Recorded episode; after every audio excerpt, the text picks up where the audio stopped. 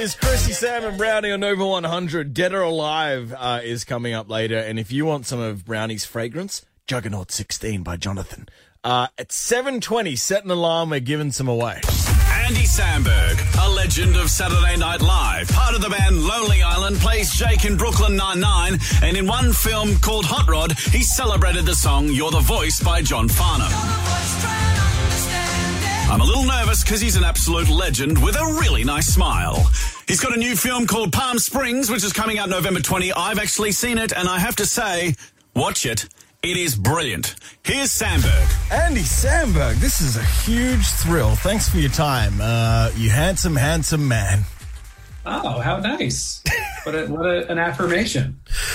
Uh, Palm Springs. My God, I watched it last night with uh, with th- two pals, and uh, uh, it, the the premise is time loop genre. We'll just call it that. Can we call it that? Yeah. Uh, sure. Is the crux of it that life may be pointless? it is debated in it, yes, that their their life may be pointless. I would argue it would say life is pointless, but you can draw meaning from your relationships and love. And in in the face of the pointlessness, that's that's the best we can do. Okay, we're going to go deep early here because I'm a single man and I look at relationships around me and I, I, I see a lot of unhappy people. So maybe could I be okay just alone, man? You're looking at two of them. Absolutely. Absolutely. And there's also different there's different types of love. I mean, you have love in your family and friends and for yourself. You know, it's it's about finding peace, you know, being being happy with your lot. I love that. Do you have children, Andy? I have one daughter, yeah. Oh, well, no, it's easy for you because, you know, we talk about love for our children and, uh, I was accused of choosing who my favourite child was live on Yeah. breakfast radio. And uh, I said the youngest daughter, um, which, you know, clearly I was mucking around, but my eldest daughter heard that and she didn't talk to me for three days. That's a rough one. How old? She was 11. Um, so Oh yeah, that's old enough to have your feelings hurt. fair to say school pickup on that day, Andy, didn't go that well. No, Frosty. no, I can imagine. But One yeah, more movie question one more. because, you know, without giving too much of the plot away, Andy, um, your character uh, ca- can die but is reset ultimately. The time loop thing that we discussed. Um, Yeah. That provides such an amazing vehicle for comedy. Are there any outrageous scenarios that you cut? Because there's a lot of wild stuff in there. There was some stuff that we cut for budgetary reasons. Uh, one of which was a skydiving sequence, um, where where uh, Milioti's character jumped out, you know, uh, Point Break style with with no parachute on, just yes. exploded on the ground, and then my character landed and walked into uh, uh, a plane propeller. um, and it was pretty pretty gory, but it made me laugh so hard. And then you know it was a small budget, so when we actually got time to shooting, they were like, "You can't do this." so uh, I'm really glad you just mentioned up- Point Break because we this is some serious Yes. stuff now, Andy. this. We've got a running question on this show that we ask anyone: What is a better film, Speed or Point Break?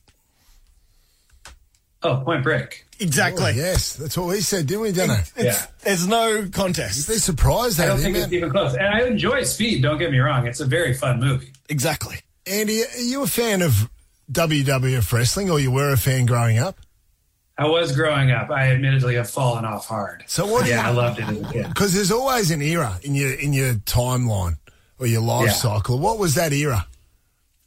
Uh, it was like uh, Pontiac Silverdome WrestleMania, Oh, yeah. Andre the Giant versus Hulk Hogan was like the pinnacle. Okay. Is Absolute Mean Gene pinnacle. in that area? Absolutely.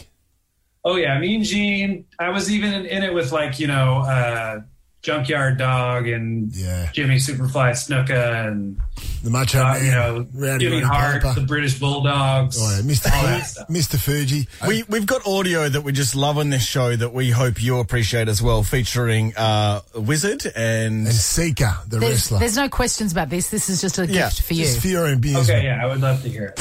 He manages this man from the wild jungles of Samoa. He is known as Sika, and I'm talking about the Wizard. Thank you, Mean Gene. About two days ago, we were sitting in the VIP room at Orly International in Paris. And the big man was actually chewing on a pig's head.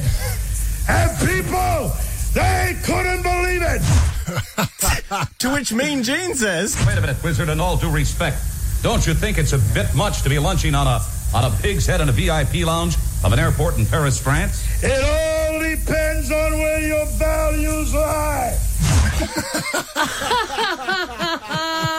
yes! Yeah, mate, that was in your. Spectacular right? Andy, I want to ask you in Hot Rod, um, one one of the pivotal scenes features uh, basically our national anthem, Australian national anthem. Um, this this little number, this rockin' number by John Farnham. Farnham. How good is the song? Firstly, the greatest. The greatest. We wrote the scene because of the song. how did you know the song, and how did that come that come about? I want to say, doesn't Farnham have songs on the Rad soundtrack? Oh, possibly.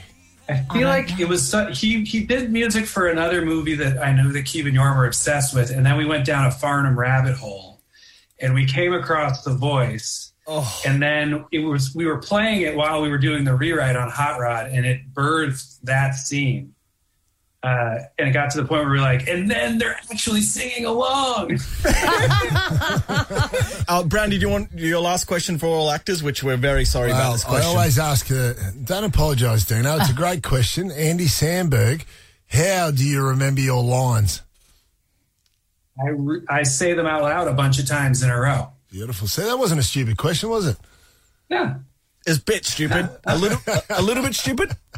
You know what I'll say about that question? When I first started acting, like, you know, on SNL, it was all cue cards. So I was worried about memorizing lines.